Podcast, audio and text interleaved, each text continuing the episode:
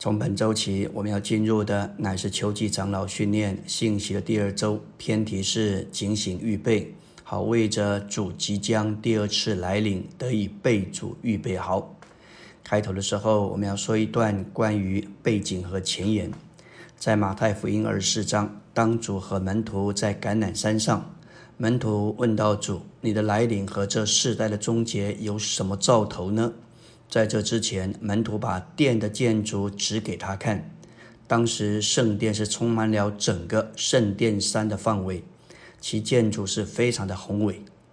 但主回答他们说：“我实在告诉你们，将来在这里绝没有一块石头留在另一块石头上不被拆毁的。”这叫门徒们非常的震惊，因为今天。你若是到以色列的哭墙，也就是西墙，你看见那些石头实在是巨大，而且是块块相叠的，怎么可能被拆毁呢？但是主的话是会应验的。主耶稣的这些预言，在主后七十年，罗马帝国的太子提多率军攻破耶路撒冷，焚烧拆毁圣殿的时候，就完全应验了。因着圣殿是由石头、木头和金子所建造的，殿的内墙都是镶着金子的。因着罗马军兵放火焚烧圣殿，金子融化流进石头缝里。罗马军兵为了刮取每一点的金子，将每一块石头都翻开，最后应验了没有一块石头留在石头上不被拆毁的预言。现在，在圣殿的旧址只留下一块哭墙。当罗马军兵攻破耶路撒冷之后，拆毁圣殿，屠杀百万的犹太人，将其剩下的犹太人驱逐出耶路撒冷。从此，犹太人就流离分散到世界各地，直到一九四八年复国。我们要来到纲目的第一大点。来临，也就是主的巴路西亚，原文的意思就是同在。基督的来临将是他与他子民同在的时候。他的巴路西亚要开始于大灾难之前，男孩子和出手果子的背提，结束于大灾难末了，他和圣徒一同在地上的显现。这里说到主的来临，也就是主的巴路西亚。和菲利比二章十二节，保罗对菲利比的信徒说到：“你们既是常顺从的，不但我与你们同在的时候，就是我如今不在的时候，更是顺从的。”这个来临与这里的同在是一个词。主再来对信徒而论，就是他与信徒同在。主这个同在是从大灾难之前的圣者被提的时候就开始了。直到大灾难的末了，主降临向世人显现出来的时候，我们要认识的乃是主的巴路西亚何时开始，何时结束。从主在大灾难前头一次提去得胜的信徒时候起，主的巴路西亚就开始。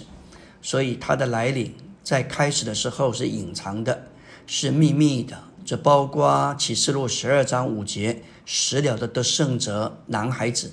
提到神和他的宝座那里去了，也包括启示录十四章一节，活着被提的出手果子十四万四千人，他们同着羔羊站在喜安山上，也包括马太二十四章四十节说到那时两个人在田里取去一个撇下一个，两个女人在磨坊推磨取去一个撇下一个，主的来临就是在他的。巴路西亚要持续一段时间，至少有三年半之久，才显现出来。这个显现，圣经称作主来临的显现，也就是伊皮凡尼亚。这是指着主公开的显现，也就是马太二十四章二十七节所启示的：闪电怎样从东边发出，直照到西边，人子的来临也要这样。所以，关于基督的再来，它是有两方面的。第一，隐秘的一面是向着警醒的信徒，他要像马太二十四章四十三节所说的，他要像贼一样隐秘的来。他的来像贼，是在人不晓得的时候，隐秘的临到那些爱他的人，把他们当作宝贝取走。因此，我们应当警醒。基督隐秘的来临，乃是警醒信徒的奖赏。启示录二章二十八节说，基督要如晨星出现。马拉基四章二节启示说，他要出现如日头。晨星出现和日头出现是大不相同的。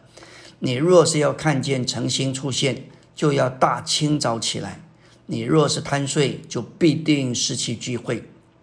然而，无论你起床多迟，你都会看到阳光。你盼望遇到基督做晨星，还是他做太阳？晨星的出现是隐秘的，但是日头的出现却是公开的。主曾应许说：“我们若是警醒等候他的来临，他就要如晨星向我们显现。”这是一个赏赐的应许。但我们若是松懒，就必定会错过晨星。基督的来，公开的一面，向着不幸的犹太人和外邦人，他要像闪电一样。闪电如何藏在云中，等候机会发出？基督也要身披云彩，在空中一段时间，然后像闪电一样突然显现，临到地上。因此，闪电将是主巴鲁西亚结束的一个兆头。这也还是主像电一样，隐秘的一面是只有爱他、警醒等候他来的得胜信徒才有份的。而公开的一面是所有的人都能看见，所有的信徒都能有份的。圣经给我们看见，主的再来乃是实在的来，乃是他亲自从天而降，向世人显露出来。这一个来对他信徒而论，乃是一段时间的同在，开始于大灾难之前，完成于大灾难的末了。到大灾难的末了。他这个来临的同在就显现出来，也就是他要来到地上，向人公开的显现出来。阿门。